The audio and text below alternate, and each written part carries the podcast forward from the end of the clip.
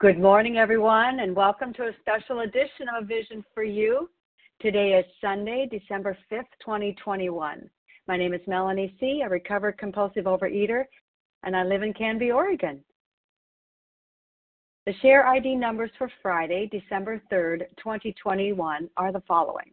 The 7 a.m. Eastern Time Big Book Study meeting is 18182, 18,182 and 18183, 18,183 for the 10 a.m. Eastern Time Big Book Study Group. This morning, A Vision for You presents Recipe for a Miracle. We like to call it that wholesale miracle. It's for everybody, everywhere, every time. And that's what's taken place here as a result of working the 12 steps. And it is for you, and for you, and for you, and for you. So grateful to be in this deal together. Are you with me? So let's take a look. Step one teaches us about the physical craving and the mental obsession of the real compulsive overeater. It's there where we can see in our own lives the complete despair, the utter defeat, the vain attempts that we put towards this deal, all of our resources, human and material, that we've thrown at this deal over and over again that did not change one single thing. Not one single thing to help reverse or even slow down this driving force of addiction to food. We are utterly crushed by that revelation when we get to it. If we are honest enough to admit that after that study and that identification in, that that's who we are of step one. Then and only then it becomes the foundation of our recovery. It is critically important to concede to our innermost self that we have crossed the line of no return and we've accepted our problem. What's our problem in step one? Powerlessness no human power can touch this deal. We must see the madness in step one before we can go along with the idea of needing to be restored to sanity. Our thinking is our trouble. The central operating system to our beliefs and our action, that's the trouble. On our own power, did we ever remove our craving or our mental obsession? Do we have that history for ourselves? Nope. We are powerless over the will to stop. In step two, we are given the nature to the solution of this powerlessness. That solution is that we had to find power. And it had to be a source of power greater than our will, our beliefs, our moral slants, our self reliance, our honorable best intentions, which are basically all on autopilot. We might even say that it is the kind of the nature of our nature to employ those kinds of things. We know no different. We go about living mindless where compulsive overeating is concerned. We are so tightly wrapped in them those things that we hold on to like a drowning person holds on to a life preserver. Imagine that for a minute. All those things somebody's asking us to let go of so that we can be restored to our right mind. We're hanging on to it for our dear life. It's got to be greater than that, y'all. It must be greater than that. That sort of power promising, promising everyone to restore us to our right mind and it must have depth and weight. Step three, we must quit playing God. What does that mean? What does that look like? We can no longer demand of other people running their lives, can no longer demand of ourselves setting things up, how they're going to go, what am I going to do, how am I going to live. We've got to stop doing that. So we will now be making this all important decision to turn all that over our entire will, our entire life over, laying it down, unreserved, no hesitation. We will no longer be controlling, fixing, manipulating life. We're going to wash our hands of it, humbly turning it over to the power that we might live full, abundant, and purposeful lives as recovered compulsive overeaters. That power that will relieve us of our compulsive overeating and restore us to sanity if we earnestly seek and surrender. Recipe for a Miracle is outlined in the textbook of Alcoholics Anonymous. That's the title of our presentation today. It's all outlined, it's all there. A miracle and its promise. This miraculous miracle will be the focus today of our presentation. Today, our guest speaker will address the pathway to this miracle, pointing the way through the big book of Alcoholics Anonymous. It's there for you. Janet B. teaches from her personal recovery utilizing the textbook of Alcoholics Anonymous from her own experience and wisdom. She has been in these rooms for a good long time, helping the still suffering compulsive overeater. That's her heart. She has dedicated her life to the service of sponsoring many and facilitating grassroots recovery meetings herself. Janet hails from the fabulous state of New Jersey, an East Coast woman, y'all. A Vision for You is very grateful to have her with us today, presenting on this very important piece. Please help me welcome to this morning Janet B. to the line. Good morning, Janet B. Good morning, Melanie. Thank you so much. Um, good morning, friends. It's a recipe for a miracle. When I was a kid, my mom used to make this most amazing meatloaf. And so, when I got older and got my own apartment and started cooking or attempting to cook, um, I didn't go to cookbooks to learn how to make meatloaf or just throw ingredients together haphazardly in a bowl. I wanted something very specific. I wanted my mom's meatloaf. And so I asked her for the recipe, and that way I could duplicate her exact meatloaf. Well, recipes are all well and good for dinner menus, but when I came into the rooms of Overeaters Anonymous, I needed a different kind of recipe. I needed a recipe for a miracle because nothing short of that, no food plan, no sponsor, no meeting, nothing saved me. And I tried. Um, I went to my first meeting just shy of my 16th birthday already by that time, I was binging uncontrollably. Um, I spent my next six and a half years in Overeaters Anonymous actually getting worse. Um, when I first started, I was binging and purging maybe, I was throwing up maybe twice a week. After six and a half years in OA, I was throwing up up to six times a day. I actually had to have surgery to get my esophagus retightened. I stole food. I stole money for food.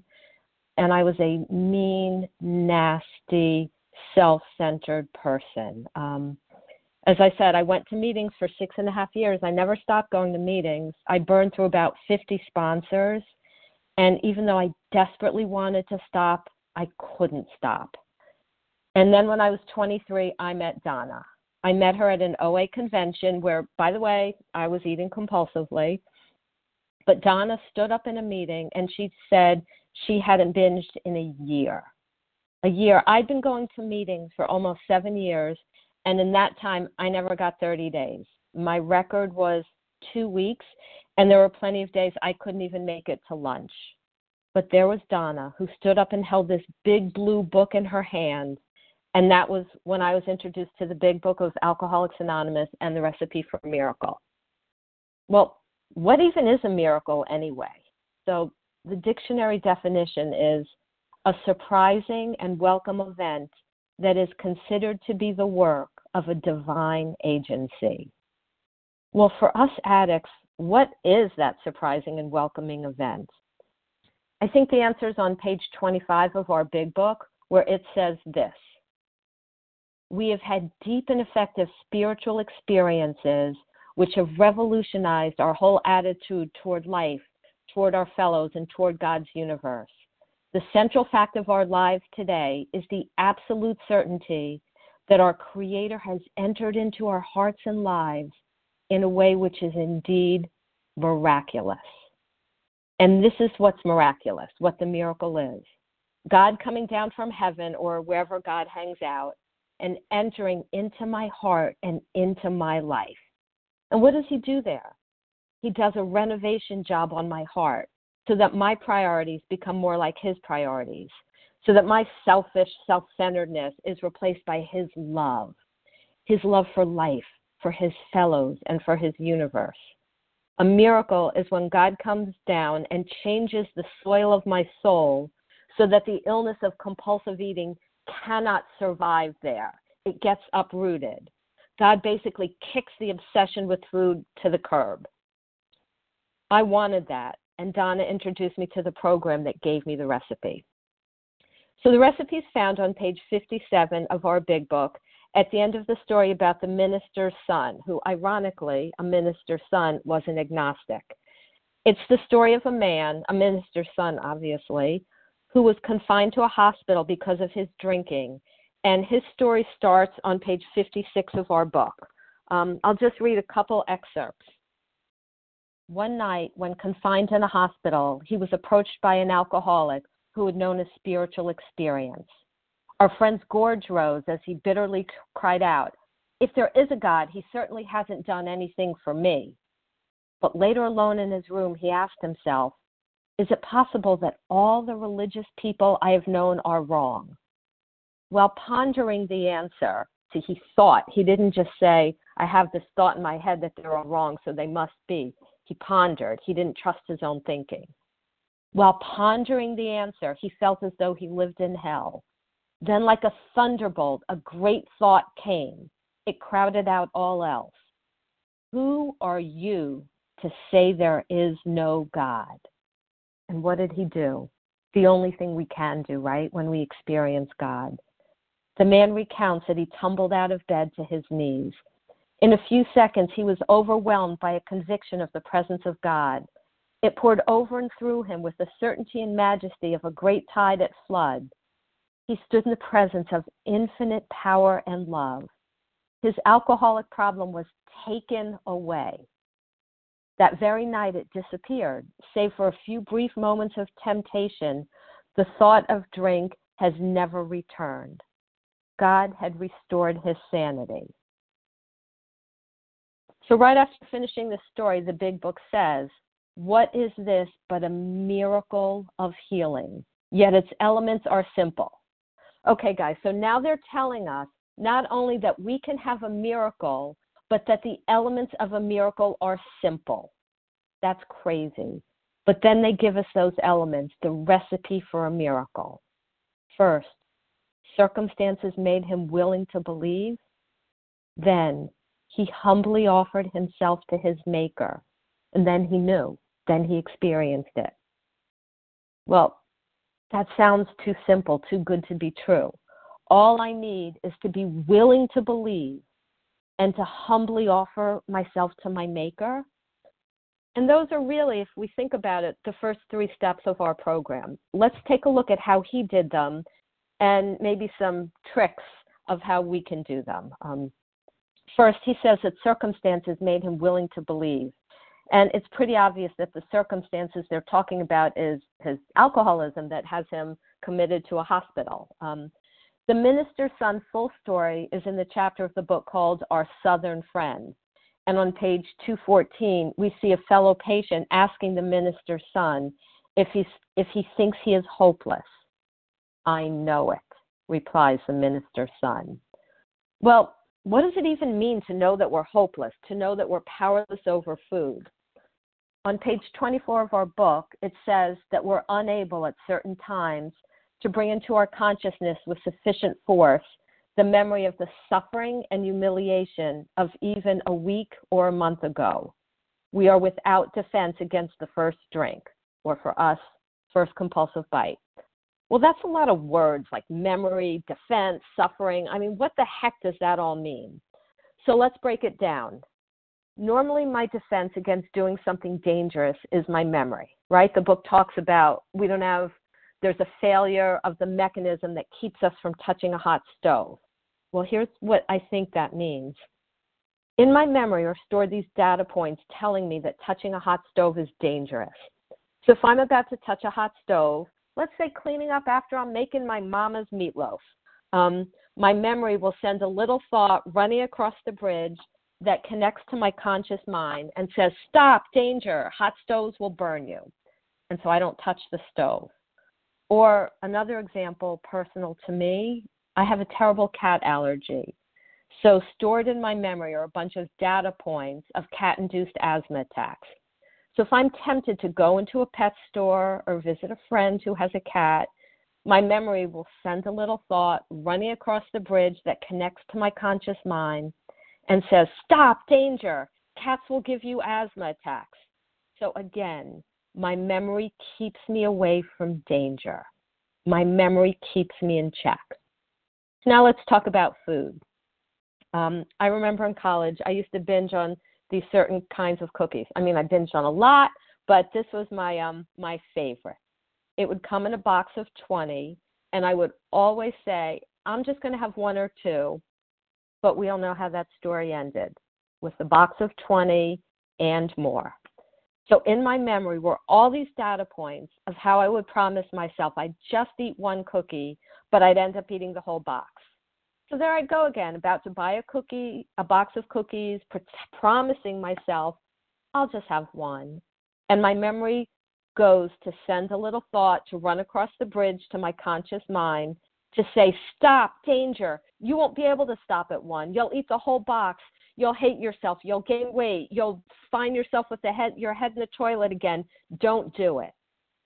Except when it came to food, the bridge between my memory and my conscious mind was broken. And the thought couldn't get across. My memory failed to hold me in check, and I had no defense against the first compulsive bite because I had a broken bridge. And the minister's son, who didn't believe in God, realized he had no defense against the first drink. And he said to his friend in the hospital, I'll do anything. And that included asking, Can all the worthwhile people I've known be wrong about God? See, he became open minded about God. But there's a great chasm between being open minded about the possibility of God existing and trusting God enough to surrender our will and our lives over to His care.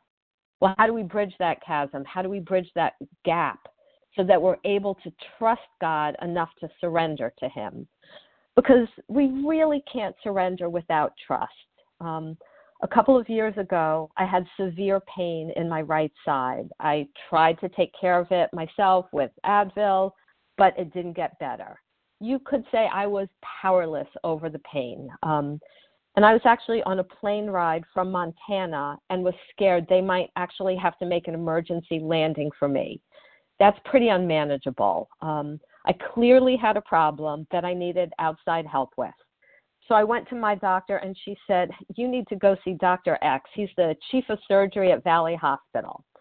I trusted her, so I went to Dr. X, who took out my appendix, and the problem was solved.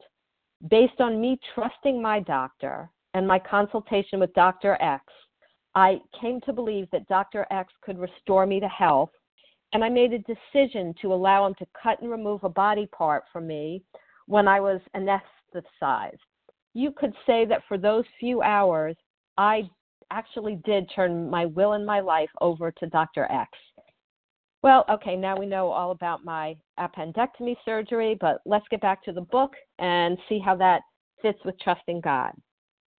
Before we continue, I want to define the word trust. To trust means to believe in the reliability, truth, ability, or strength of someone or something, and for our purposes, God. So, how do we come to believe in the reliability, truth, ability, and strength of God? Well, I think the first way is research, right? Even though we may not call it that. Our research takes the form of learning about what's happened to other people who've trusted God, to investigating.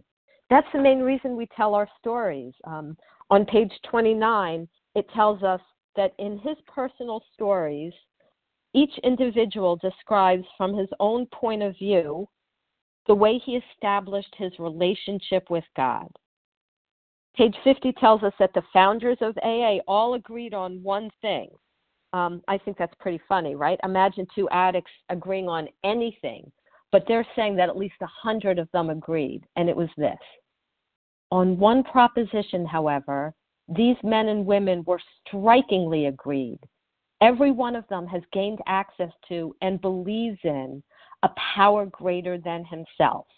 This power, power with a capital P, meaning God, has in each case accomplished the miraculous, the humanly impossible. So my evidence is really all of you.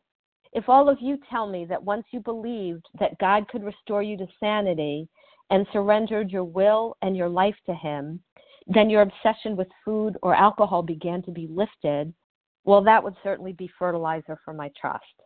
That's why there's stories in the big book and why we share our stories at meetings to prove to newcomers that God is trustworthy. Um, and our book also gives us lots of clues if we want to do research about God. Um, I'll just say one real quickly. On page 45, it talks about the main object of this book.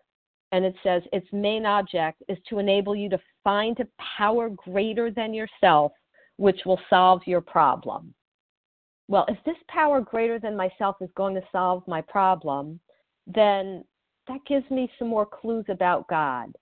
This God must be pretty smart if he can solve my problems because I have two master's degrees and I couldn't solve it.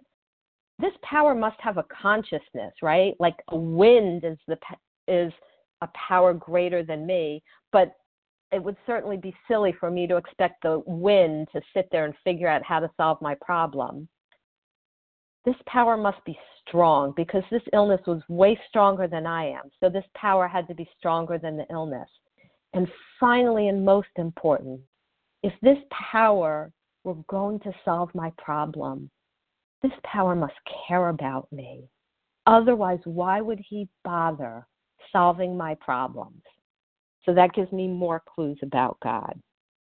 Um, but because we're the kind of people we are, there's generally more hurdles we have to get through in order to really trust God. And this involves a lot of looking at ourselves. Um, if I tell you that Dr. X is a great doctor and can take care of your appendix, you'll have no trouble believing me. But when I was told that God could take care of my eating problem, um, well, that was a little harder for me than to believe in Dr. X. And here's why. Um, page 55 of our book tells us that deep down in every man, woman, and child is the fundamental idea of God. However, this is the however, this idea may be obscured by calamity, by pomp, and by worship of other things. Now, when I was told about Dr. X's great surgical skills, I didn't have any kind of block preventing me from calling him because I had appendicitis, right? But when it comes to God, our book tells us that we typically have three blocks calamity, pomp, and worship of other things. And these things obscure my belief in God, much like a cataract obscures my sight. So it's my job to sit there and do some analysis and work with my sponsor to get rid of these three spiritual cataracts. So the first one, calamity. That's the one that Bill Wilson had. Um, on page 11, he talks about wars, burnings, and the devastation he'd seen in Europe during the First World War. In fact, he went so far as to say that the devil seemed to be the boss of the universe. So his belief in God was obscured by calamity. How did he get through that? Well, remember, Ebby, the man who carried the message to him, didn't argue with him. He simply said, God did for me what I couldn't do for myself. And pondering that, I realized that when I say to God, He shouldn't allow human trafficking or cancer or my kids to not listen to me, what I'm really saying is that I'm smarter than God and I know how He should run the world. On my wedding day, guys, I wanted sunshine. I prayed for sunshine, but it was pretty much a monsoon poured. If God had answered my prayer, if he answers every bride's prayer for no rain on her wedding day, well, then there'd be no food supply because no crops could grow. So I need to realize that when I'm saying God shouldn't do X, Y, and Z, what I'm really saying is that if I were God, I wouldn't do X, Y, and Z. And I am so underqualified for God's job. So the next thing that obscures our belief in God is pomp. I looked this one up. An ostentatious boastfulness or vanity. Ouch. That was me. Me thinking I'm too good to need God, that I can handle things on my own. Well, if that's my issue, all I really need to ask myself is how well did I handle food on my own? How well did I handle anything? How well could I handle anything even now on my own? My job, my marriage, my parenting. Chances are that if I could handle everything well, I wouldn't be spending, you know, hours a week on Zoom meetings and pre-pandemic in church basements at anonymous fellowship meetings. My track record was abysmal. I came to the point where I knew I could I couldn't do anything myself. And the final block, worship of other things.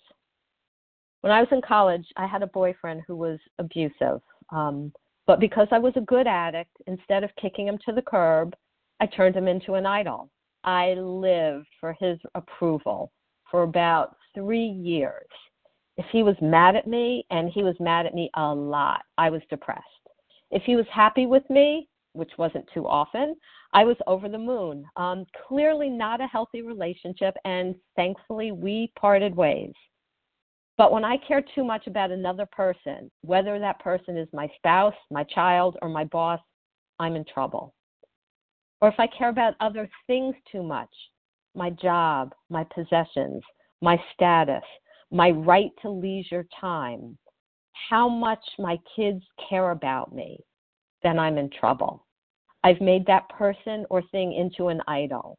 An idol is anything, even if it's a good thing, that I put ahead of God. So, those are some of the blocks mentioned on page 55, but remember what it also says.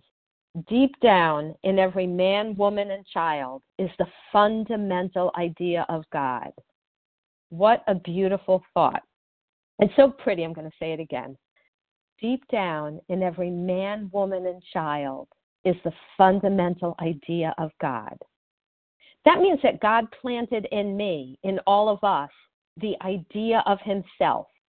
It's as if when He created us, He said, I want them to know me and to know how much I love them. So, along with planting inside of them two lungs, two kidneys, a stomach, a heart, I'm going to plant the knowledge of me. I'm going to make the knowledge of me a fundamental part of them. Remember, guys, our book says that God doesn't make too hard terms with those who seek Him. How could He? The knowledge of Him is planted inside us. We just have to water it. And I think the way we water it is with prayer. For someone who doesn't yet believe in God, I think an I'm not sure prayer is just fine. It can go something like this God, I'm not sure you exist. And if you do exist, I'm not sure if you care about me. But if you do exist and you do care, I need some help. The worst thing that can happen is nothing. You're talking to dead air, right? But what if there really is a God? And what if that prayer is the catalyst that sets things in motion and causes God to spring into action on your behalf? Um, Another way to work through our trust issues is by going through the ABCs on page 60, right? The first A usually isn't hard for most of us. Grab my book a second. That we were alcoholic or compulsive eaters and could not manage our own lives. Well, we took care of that, right, with um, the broken bridge and seeing how we're powerless. B, that probably no human power could have relieved our alcoholism or compulsive eating. Well, that one's really not too hard. Um, I can't really rely on the group because what if the whole group goes out and binges? Or what if when I'm in trouble, I reach out to the members of my group and I can't reach anybody? So that's not too hard. And then we get to C, to believe that God could and would if he were sought.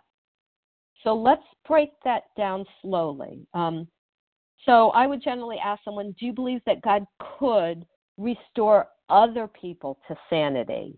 And they generally say yes, because you look at a meeting and you see all these people restored to sanity. Okay, then next, Do you think God could restore you to sanity if He wanted to? He may not want to. We're not saying He wants to, but could He? Does He have the power to if He wanted to? And people generally have to say yes, right? It's like, well, He could. He's God. Then the next part do you think God will if you seek Him? And that's where we generally get into trouble when we say, well, He could, but he won't for me because. And I think when we go through these becauses and are able to answer them, then we can come out on the other side really believing that God will restore us to sanity.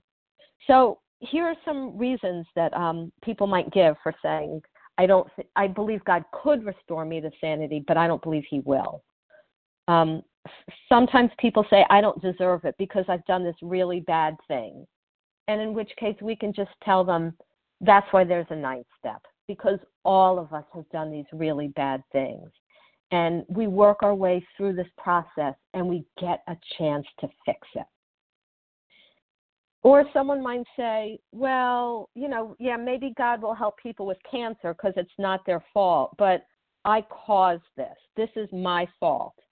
And then i would say to that well if you cross the street against the light and got hit by a truck and got your leg broken, would you not go to the orthopedic surgeon because it was your fault?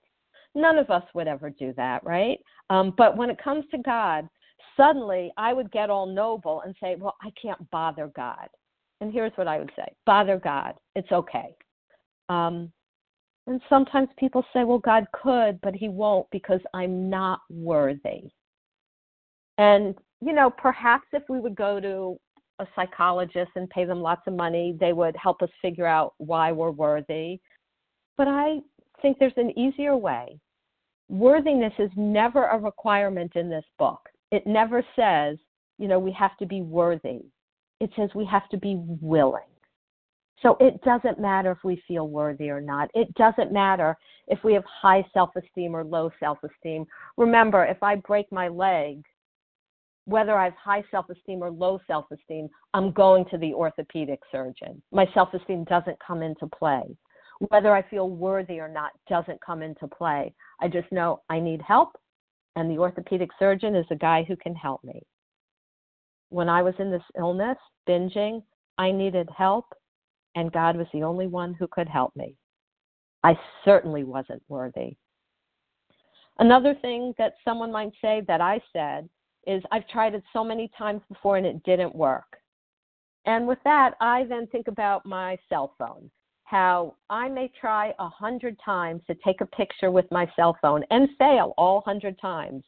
And then someone, probably one of my kids, comes along and says, Mom, you're pressing the on off button. Here's the picture button. And suddenly, even though I'd been able, unable to take a picture a hundred times, now I've been shown the right button and I'm willing to use it and I can take great pictures. And finally, someone may say, okay, yeah, I believe God would, He's willing to, but it says if He were sought, and I'm not sure I'm really seeking Him. And to that, I would say, you know, the deal here is if you want what we have and are willing to go to any lengths to get Him, then you're ready to take certain steps. So if a person says they're not willing to go to any length, first I would ask them to write down what they're not willing to do, right? Let's let's get it all concrete and out on paper. And if they say, "Yeah, you know what? I'm not willing to do this. I'm not willing to go to meetings or whatever," then we can say, "Okay, you know, but this is what's required in order to get better." Um, but as long as we're willing to do the work, it doesn't matter if we feel worthy. It doesn't matter if we've done bad things. It doesn't matter if we've tried it a hundred times before and it doesn't work. God can restore us to sanity. And so we can trust Him. So let's say we clear away these blocks and that we now trust that God will restore me personally to sanity that's a great start and a necessary start because we don't get any power until we trust. Admitting we're powerless doesn't give us power. Getting a sponsor, getting a food plan doesn't give us power. Trust is the beginning of our infusion of power, like a PICC line of grace going right into our hearts. on page 46, it says, as soon as we admit the possible existence of a creative intelligence, a spirit of the universe underlying the totality of things, we began to be possessed of a new sense of power and direction, provided we took other simple steps. Notice that we begin getting power when be, we begin having faith. Well, how come? What's the correlation between power and faith? And I think it's because faith is the currency in the spiritual world. Um, in the physical world, if I want something, I go to the store and I hand the cashier money, right? Money's the currency, or a credit card. Money's the currency in the physical world that allows me to get food and clothes and gas in my car. But I can't hand God a $20 bill and ask for power. The currency in the spiritual world is faith, generally activated by prayer. Faith or trust is actually currency in the spiritual world and gets things done. Remember the Wright brothers discussed on page 52? It says that their almost childish faith that they could build a machine which would fly was the mainspring of their accomplishment. Now, I would have thought that their mathematical ability was the mainspring of their accomplishment, but it was their faith. Our book says that without that, without their faith, nothing could have happened. And the same with us. For us, it's our faith, our trust, that's a catalyst for the miracle. But trust is only half of our equation. Um, page 46 says that once we believe, we get once we believe, right?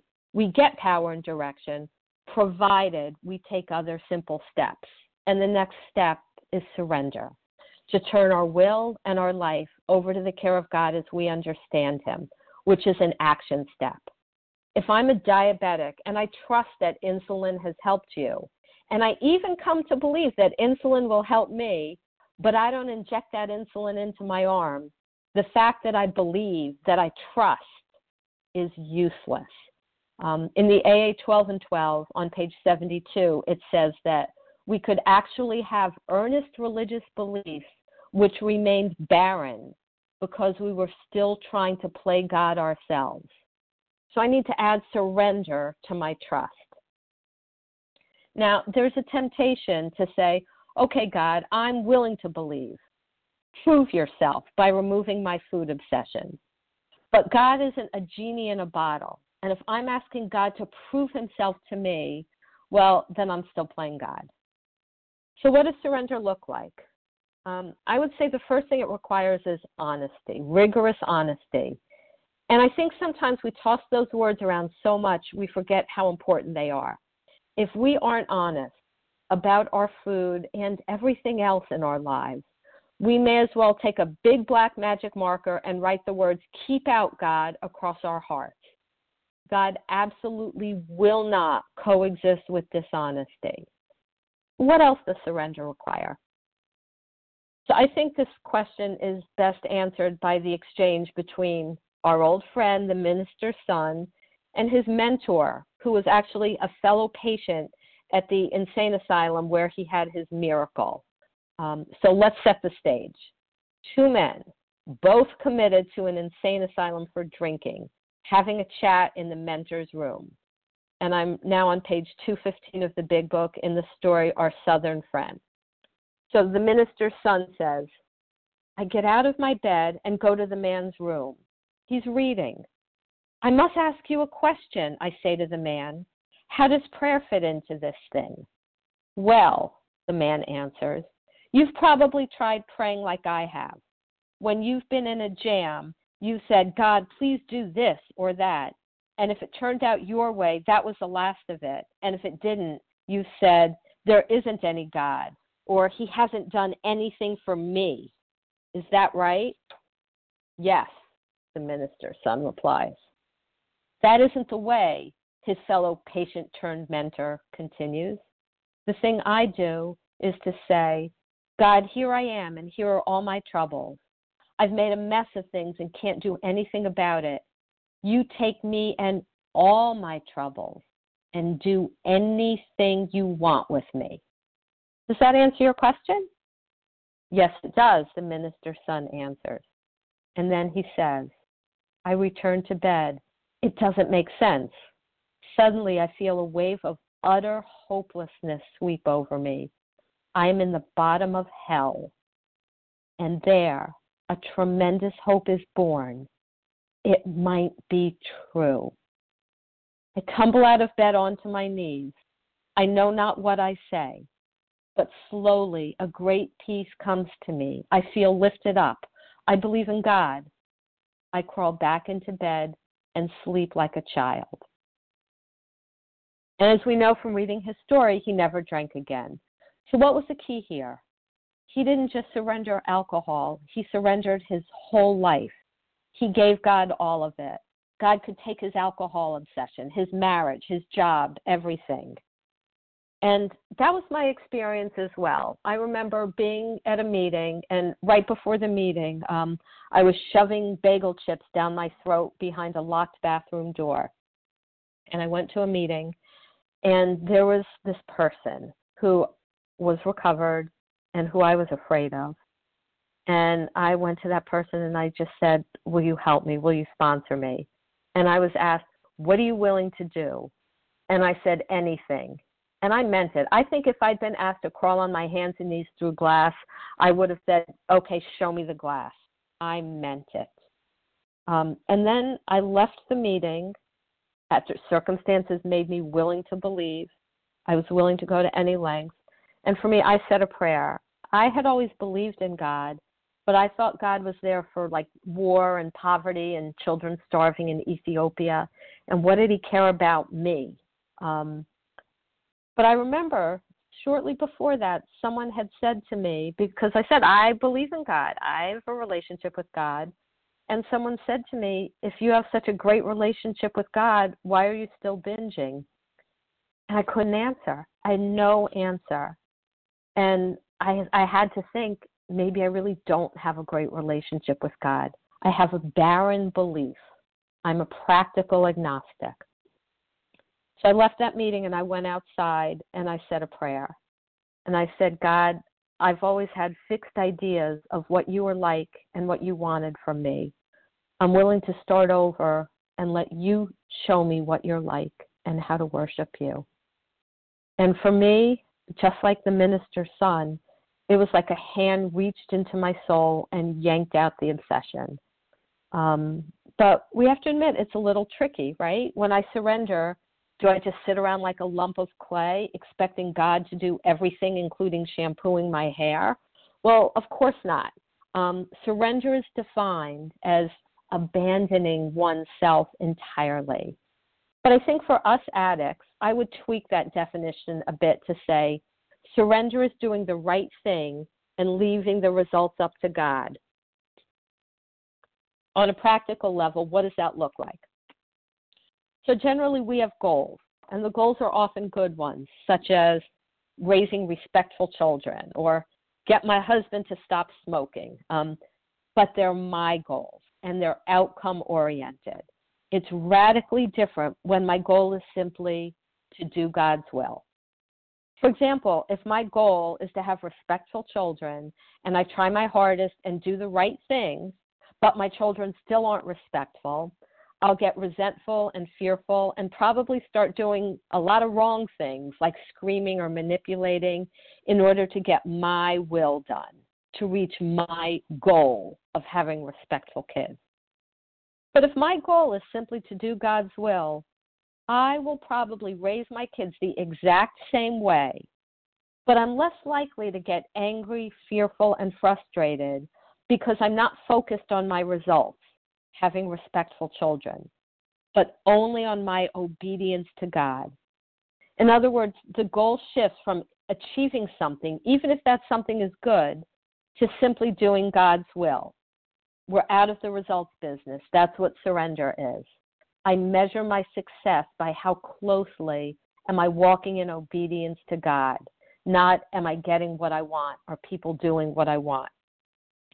By far, the biggest challenges with surrender for me have been with my children. Um, I have to surrender their future physical health, their mental health, my dreams for their future, my hopes for their religious practice, and even my demand that they love me the way that I want to be loved. All the things that the big book would lump together as my little plans and designs. Surrender means I try to raise them right and leave the results to God. One thing that helps me with this is that I picture myself swimming in, you know, one of those big lap pools where each lane is cordoned off and I'm swimming toward God. I visualize myself swimming toward God. But if I veer into another lane, then I'm not focused on God. So the future, my daughter's choice of boyfriends, what college classes my kids are taking, whether my son is eating healthy food or not, whether or not they go to church, all those things are in another lane. And if I'm looking on at them, at those things, my focus is off God. So surrender simply means I keep my focus on God and His will for me. So we've got a recipe for a miracle willingness to believe, then surrender to God. Is that it? Do we just give our lives to God and we're done? Uh, nope. That's the focus of this talk today, but guys, that's just our beginning. Page 64 tells us that though our decision, and they mean our decision to turn our will and life over to God, was a vital and crucial step, it could have little permanent effect. I love that line. Our recovery can be permanent. Um, it could have little permanent effect unless at once followed by a strenuous effort to face and to be rid of the things in ourselves which had been blocking us. And so we have to continue on by clearing away the wreckage of our past, right? The, working through steps four through nine, and developing a spiritual way of living that includes clearing away the wreckage of each day, praying and meditating so that I grow in understanding of God and effectiveness to my fellow man and in service to others and a continual um, commitment to practice these principles. That's the last three steps. And when we live this way, um, the miracles keep coming. On page 100, it says that the things which came to us when we put ourselves in God's hands were better than anything we could have planned. Follow the dictates of a higher power, and you will presently be living in a new and wonderful world, no matter what your present circumstances. So remember, my plans are limited by my imagination, but God's imagination is limitless. And the new and wonderful world that we can live in, no matter what our present circumstances, I think it's the fourth dimension that Bill references on page eight, where we can know happiness, peace, and usefulness in a way of life that is incredibly more wonderful as time passes. See, not only is this illness progressive, recovery is progressive too. The happiness, the peace, and the usefulness is progressive. And that has been and continues to be my experience. Um, instead of that abusive boyfriend who I had in college, I have a great husband with whom I've just celebrated 21 years of marriage.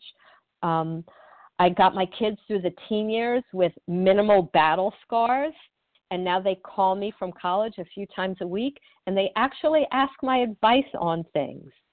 And instead of aimlessly wondering why I'm here, I have a great sense of purpose. I have the best friends that anyone could want. I have an amazing fellowship. And for over 38 years, I've had freedom from the obsession that had me roaming the streets of New York City in the middle of the night, spending my rent money on food. And as Melanie said at the beginning, I'm not unique.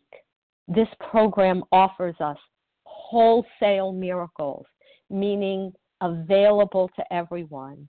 As it says on page 153, the age of miracles is still with us. And with that, I pass.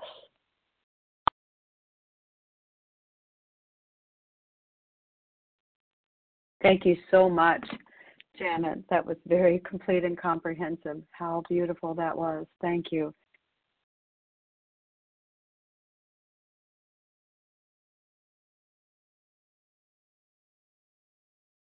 What I want to add to this, everyone, is that if you're interested in getting Janet B's contact information, stay with us. We'll give that information out at the conclusion of this meeting.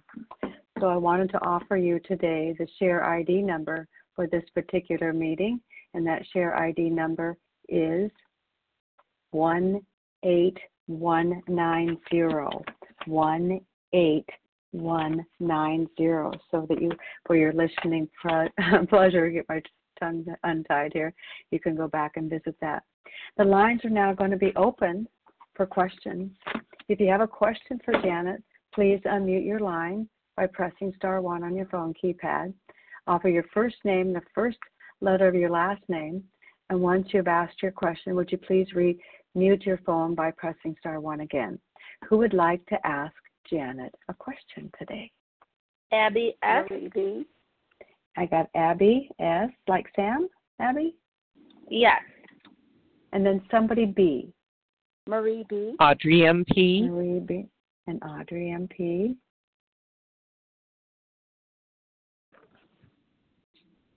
Anyone else this morning with a question for Janet? Judith SP. Judith SP.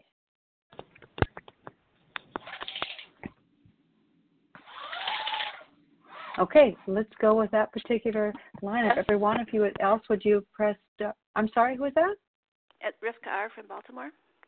Oh, hi, Rivka. I get you. Okay, that's Joanne great. D. That. Joanne Uh, we're going to get them New coming Hi, Jim. Gotcha. Uh huh. Gotcha. Okay, so if I could get everyone except for Abby to press star one so the line can be nice and quiet for recording, that would be great. But after Abby will come Marie, then Audrey, Judith, Rivka, and Joanne. Good morning, Audrey. I'm I'm so sorry. Good, good morning, Abby. Everyone else, star one, please. Hi, good morning. Thank you so much for your share today. My question is Do you have a time limit when you sponsor people when doing their fourth step? Um, how do you stay engaged with them while they're independently working? Like if you don't, if you stop hearing from them? Um, just curious about that. Thanks. Oh, um, yeah, I give it to them in chunks.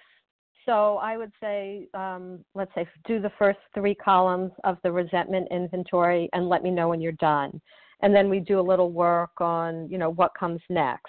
Um, I maybe go through some parts of the book with them, um, but I do it in chunks. This way, it's not go out and do the whole thing and then they disappear.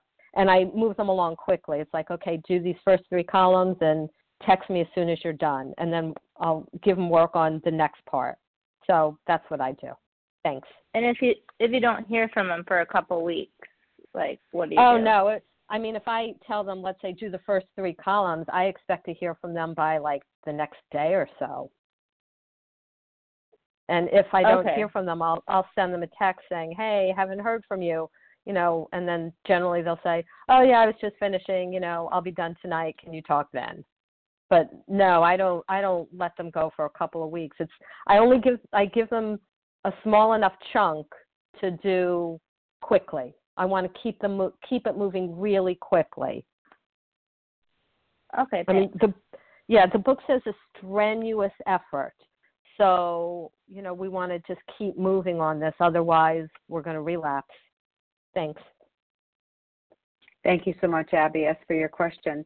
Uh, Marie B, your question, and Audrey will come in after.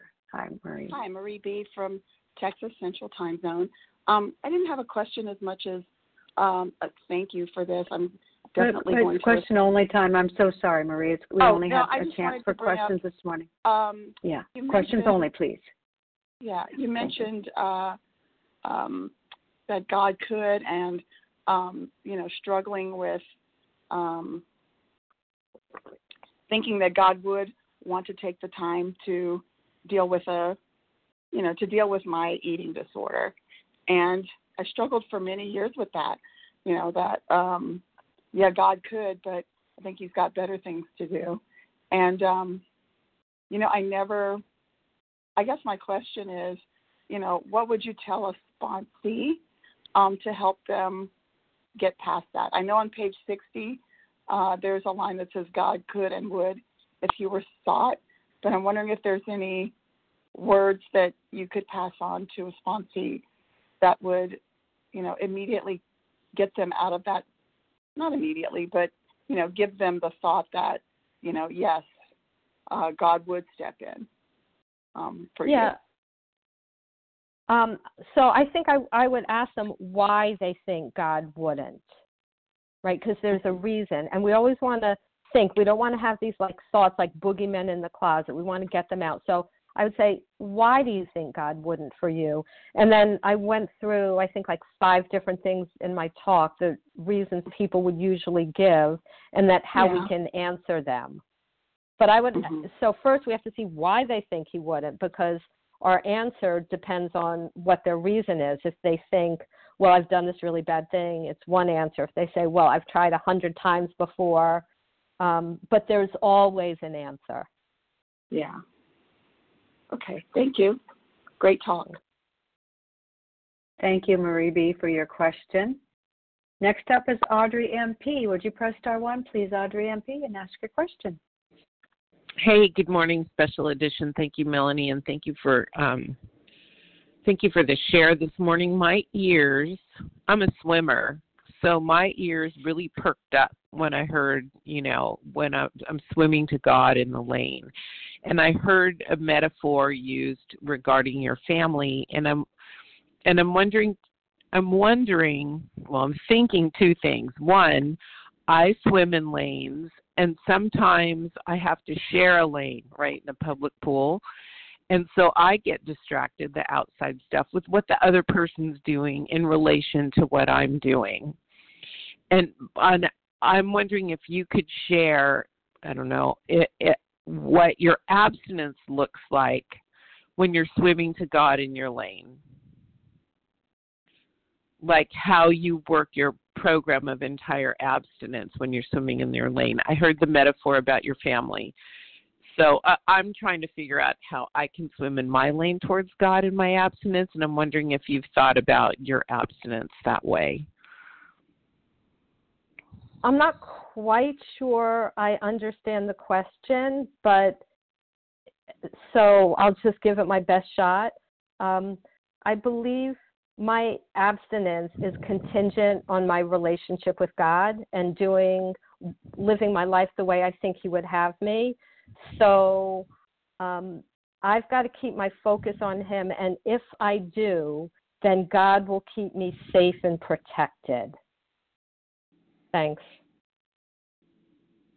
Okay, thank you. Hi, did you call on me? It's Rivka. Hello. Yes, well, actually, Hi. yeah, I had to actually do this, do this turn after that particular Oh, question. sorry, Yeah. sorry. Okay. Yeah, that's no problem. Judith SP, hi.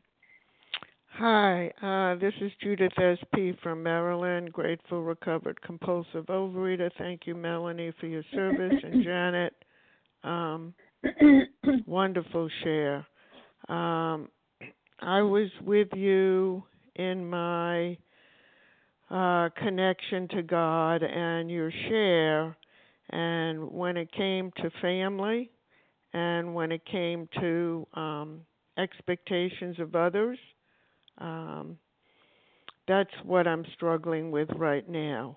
Um, when you said, and I've heard this before, doing the right thing and leaving the rest up to God.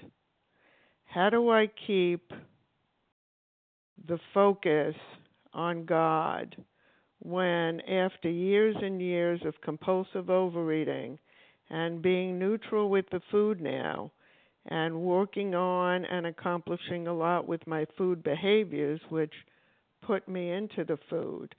I'm now dealing with some very deep down emotional, uh, knee jerk reactions to being irritated, uh, having expectations of others, and I say, no, no, no, no, Judith, don't expect anything from anyone else.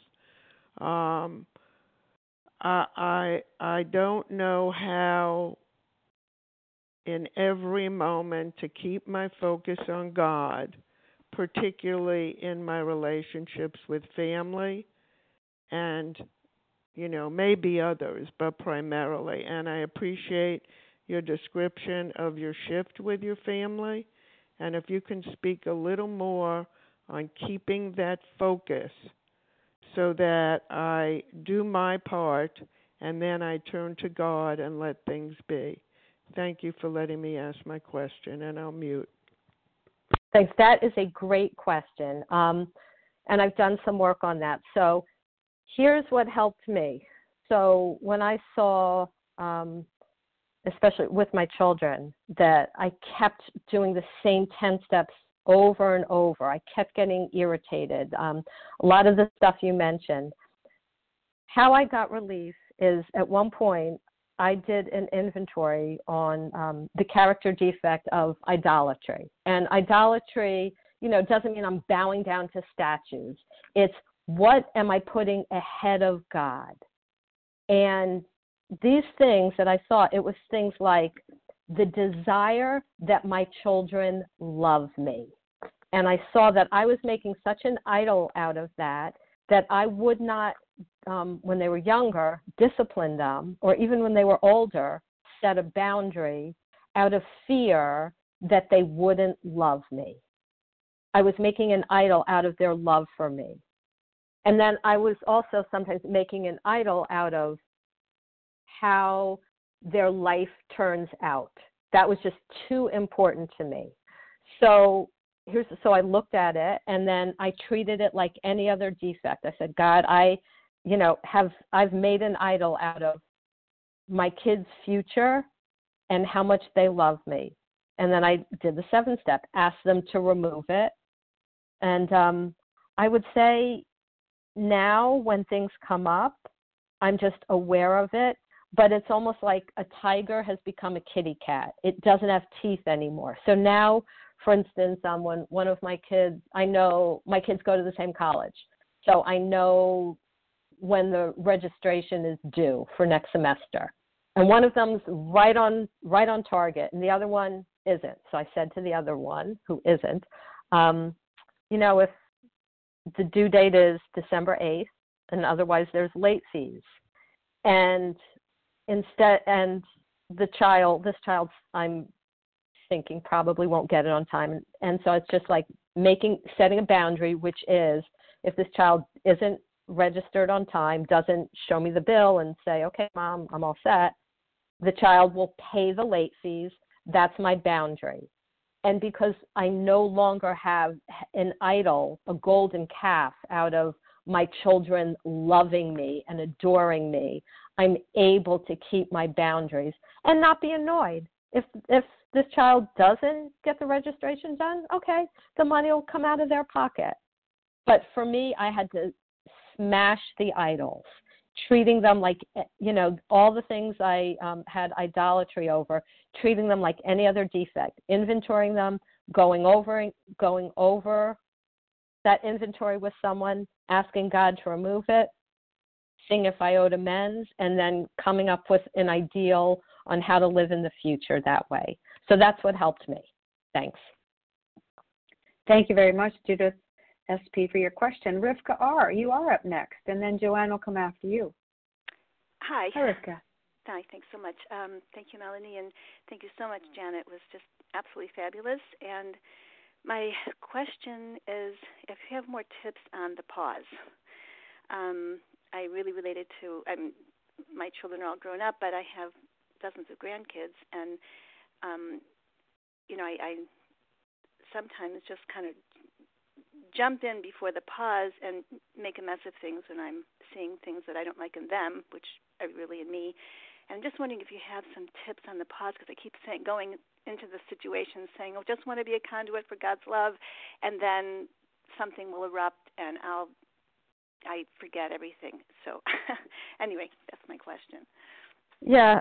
So I would say two things. The first thing is what I just um, talked about before about idolatry, that if something is mm-hmm. causing me so much distress that I can't hold my tongue, then there's something that maybe is too important to me, that is more mm-hmm. important to me than my relationship with God. And the other thing I think is prayer. I've um I've written out um, and found a lot of prayers that um, helped me in this. Um, one, it's I actually heard it from a woman who I met on a cruise. She was a recovered alcoholic, and she called it the shut up prayer. And it goes like this God, please keep one hand on my shoulder and the other across my mouth. so I think smashing our idols and prayer. Thanks. Thank you very much, Rivka. Next up is Joanne B. Your question, please. Hi, I'm Janet. Thank you so much for your fabulous share. Uh, as you're speaking, I'm thinking about the girl that I ran into yesterday at the baby shower. She's saying, Joanne, how did you lose all this weight? I just called my doctor. I have to get gastric bypass. And I said, Oh, I had gastric bypass and I was so sick for years and years. I said, I have this wonderful program called Overeaters Anonymous, and I tried to tell her a little bit about it. And I'm just wondering, Janet, can you recommend steps for me how I can introduce this new mom to OA? Do I refer her to a newcomers meeting in her area where she lives, a Zoom meeting? Is a vision for you to advance for a newcomer? I just want your suggestions on how, like, steps to to start a newcomer. Thank you. So, actually, the first thing I would always say is like to read the chapter working with others and see what's recommended there, and then pray and ask God um, if there's a specific way you could be helpful to this person, right? That's what we're supposed to ask in our morning meditation each day. How can I be helpful to the still suffering compulsive eater? And now you have a name to put to that kind of generic prayer. And um, I would say maybe go to a meeting with her either in person if there are or a Zoom one, and then arrange to talk with her after or a phone meeting. Um, I'm like, I don't feel comfortable commenting on this meeting is good and this meeting is bad and this meeting's advanced and this one isn't. Um, I say that's God can guide you in your meditation. But whatever meeting um, you recommend to her, talk with, meet up with her afterwards, either in person or um, on Zoom or you know, just on the phone and have a discussion about it. Um, and I think also the Vision for You phone meetings, um, plenty of new people come on, but I think again the key would be to talk to her after in case she hears terms she didn't hear before, has questions, and then you could be there to help her. Thanks. Thank you very much. Joanne B, for your question. Hey, you know what? There's time left for additional questions this morning. If you would be interested in asking Janet a question, just press star one on your phone keypad and give your name, the first to initial of your last name, and perhaps your state if folks want to get a hold of you later. Hello. Hi. Hi, Paula. this is Simone, compulsive eater. So, Simone, is that what you said? Yeah, and I think someone just came right after me too. I think so too. Yeah, mm-hmm. hi. Okay, Simone, you'll be first. Who's next? Paula P. Paula? Can you tell? Yes. How would I spell that? Paula P A U L A, and oh, I'm Paula. from Georgia. Very simple. Okay. Anyone else with a question this morning? Lisa N. from Wisconsin. Hi, Lisa. Anyone else? Pam R., Texas. Oh, excellent. Hi, Pam from Texas. Okay, let's go with that list and see where we go with in terms of time. We have Simone first, and then Paula from Georgia, Lisa from Wisconsin, and then Pam. Hi, Simone. Hi, thank you. Um, so my question would be for someone that is kind of been in the program for a while, but has real just apprehension about what abstinence is and what it's not. And I just started with a new sponsor a couple months ago. I guess my question would be um, how would I connect and really trust in a higher power um, if I'm having trouble connecting with that higher power? I know it's there.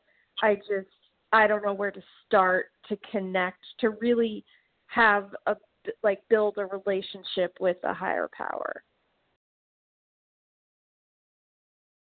So I guess I would say your sponsor is probably the best resource for that at this point and and the big book when i you, if you heard my talk when i met donna the first thing she told me to do was read the first 164 pages of the big book so okay. you might want so you might want to just take the book and go through it and just take notes on everything it says about how to get a relationship with god okay and I thank think you Simone, for your yeah. Thank you so much for your question, Simone. What is the first initial of your last name, by chance, please? M, as in Mary. Got it. Thanks. Thanks so much, Simone. Thank you. Next up would be then Paula from Georgia. Paula, what's the first initial of your last name? P. P like Paul. Okay, got it. Thanks so much. Thank you. Um, thank you so much to both of you for um, uh, the wonderful presentation. This is uh, actually my second day. I attended my first OA meeting yesterday as well as a Zoom, and um, it's just been so wonderful to hear how I um, your stories are my stories. So um, I'm in the right place. So thank you for having me. I just had a question about the big book. I did purchase that yesterday at my first meeting, and I was wondering how, um, since it's also new, you know, what the big book is and how it works with uh, the program and how it can be useful to me just starting out. Yeah. So in the um, intro, or actually not even the intro, just when you open it up, it says the story of how many thousands of men and women have recovered from alcoholism. And in the preface and the forward, it talks about how this is the basic text. It's an instruction manual. So it's like if I were a diabetic and I needed instructions on how to inject insulin, they'd probably give me a right. There'd be someone who would be teaching me, but they'd probably give me a manual also. So, you know, if you have a sponsor, your spon- her job would be to teach you, but this is the manual that gives the instructions. And also in the back, it has stories of people who've recovered with the hope that, you know, we can identify and feel like, yes, I'm just like them. I must have this thing too. So, an instruction manual and a manual of stories that give us hope. Thank you. Thank you so much, Paula P., for your question this morning. Lisa N. from Wisconsin, you're up next. What's your question? Hey, Mel, thanks for your service. And Janet, I always love to hear you talk. Um, tell me when, Janet, you or what you were doing at the time that you started really feeling the fire or the passion to help people as, as you do. Um, I think as I as I got better, it just at first I I would do things just because I knew I had to do things to be helpful. Um, I'm trying to think back. I was living in New York City at the time, and you know, I, I mean, I couldn't sponsor. I couldn't really help people, so I like made sandwiches for homeless people. I did things because, right, our program tells us we have to through work and self-sacrifice. That's that's the key. That's how we enlarge our spiritual life. And then I think it by the time I was through the steps, um, I mean, I'm thinking back now to my first sponsee, and I was really excited to work with her. Um, so I think as I got to step 12, I was I was excited, and just through the years, I don't know, God's just like fanned that flame in my heart. Thank you very much, Lisa N. for your question. Pam R. from Texas, your question, please. Yes, thank you so much, um, Janet. I'm just like you, and I must have this thing too. If you could please clarify, I'm not sure I heard correctly, but when you were talking about having, like with your children, the same resentment over and over, that you went through a process of looking at was it, did you have an idol? and then any unresolved resentment to find your ideal. Did I understand you correctly, and could you elaborate or correct me? Um, so I'm not quite sure, but I'll just kind of repeat it. So I saw that I was having the same resentments and the same fears over and over. Uh, for me, underlying everything was the fear that um, when I got older, and my kids didn't have to listen to me anymore, they wouldn't love me. That once they turned 18, they would leave home and never want to talk to me again. And that when I was an old and that when I'd be an old lady, I would be all alone on the holidays because my kids would want nothing to do with me. And I saw that that fear was driving um my parenting like i would be afraid to discipline them and then i would just get overly angry out of this fear so when I saw I was making an idol out of how much I mattered to my children, I surrendered that to God. I just said, like, the same way I would surrender any other defect, like, God, please remove this idolatry of how much I matter to my children. And after that, um, all I can say is things just got easier. They just got easier. That I could say to one of my kids now, you know, honey, if you don't get registered for next semester on time, you're going to have to pay the late fees. And if they get mad, they get mad. I don't feel like, oh, they're going to get mad at me and then never talk to me again and I'm going to be all alone on Thanksgiving the rest of my life. That's gone. God took that away. When I surrendered, when I identified the idolatry and surrendered it to Him. Thank you very much, Pamela, for your question. Hey, it looks like, Janet, there's time for a couple of more questions to take on. Are you up for it? Yep. Excellent. Very good. Anyone else have a question for Janet this morning? It looks like we have time for two. Brenda A. Hi, Brenda. Anyone else? Ellen C. Ellen C. Oh, great. We'll take it. Hi, Ellen. So first up Hi. will be Brenda, and then Ellen, you'll be next. Hi, Brenda. Your question, please. Good morning, Brenda A. We're covered by the grace of God in New York one day at a time. Good morning and thank you all for your service. Janet, I have a question. I've heard you um, speak to when working with a sponsee who has slipped or you know, was having difficulties in getting abstinent on how to be patient and kind with them. Can you just give me a few pointers, give all of us a few pointers on what that looks like? So um, I would say that depends on so many circumstances. And the best thing I could do is to say, I actually spoke on this line before and did a podcast called The Pitfalls. Pitfalls in recovery or pitfalls leading to re- it has the word pitfalls in it. And i talk about the things that lead to relapse and a way a sponsor could help them. Because it depends right? If they relapse because they're not willing to go to any lengths then my obligation is done. Um, so i would just maybe direct you to that podcast. Okay, thank you. Thank you, Brenda. Thank you so much. Ellen C., your question, please. Thank you. Good morning. Uh, Janet, thank you so much for your talk. I've heard your last podcast. I thought it was also brilliant, so thank you so much. Uh, my question is about goals and outcomes and, and being goal oriented.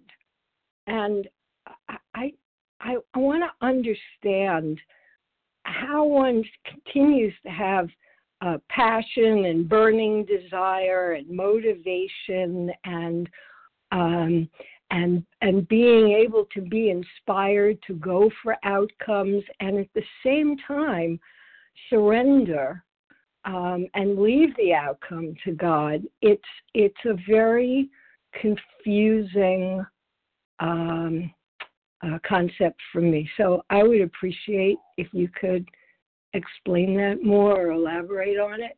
Thank you. Um, can you give me an example so that I can understand? Sure, sure.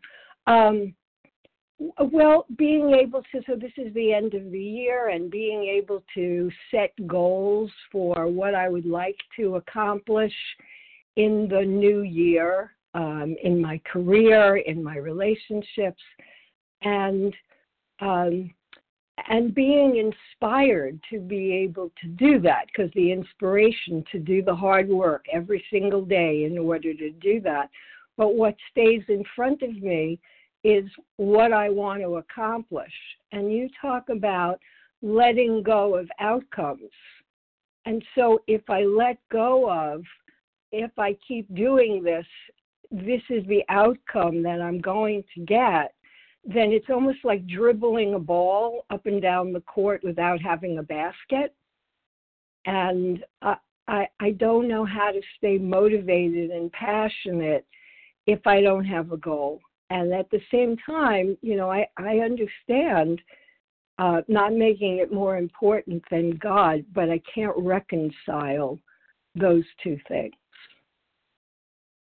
Okay, so again, it's hard for me to answer without like a specific thing, like, um, but so I'll just say one. Like, let's say I have a goal to, um, I, I say it, it's hard for me to do because I'm thinking even if I say a goal to be promoted this year in my career, I would even say, you know, my goal is to do my best at my job, and you know, hopefully I get promoted. But if I don't, it's you know my success depends on how well i'm following god's will. So mm-hmm. i think i can have goals to like be a nicer person or things like that but my uber goal my overarching goal on everything has to be to do god's will. That's that's my goal. Not to get this person to change. I had to give up my goal to get my husband to stop smoking, um, which by the way he did, but not because not because of me, not because I made him or anything.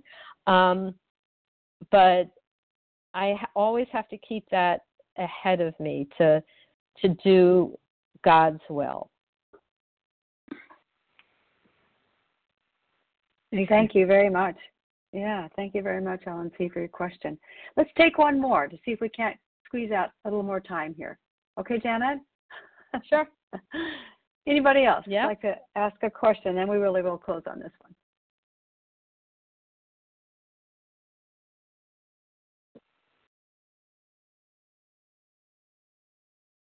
Maybe we did. Esther F.